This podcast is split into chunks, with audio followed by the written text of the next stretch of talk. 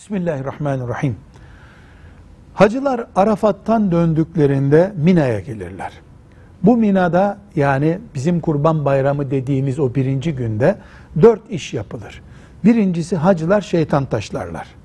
İkincisi kurban keserler. Üçüncüsü tıraş olurlar, saçlarını tıraş ederler. Dördüncüsü de ifada tavafı dediğimiz tavafı yaparlar. Bu taşlama, kurban kesme ve tıraş olma ve tavaf Hanefi mezhebi alimlerine göre bu sırayla yapılması gerekir.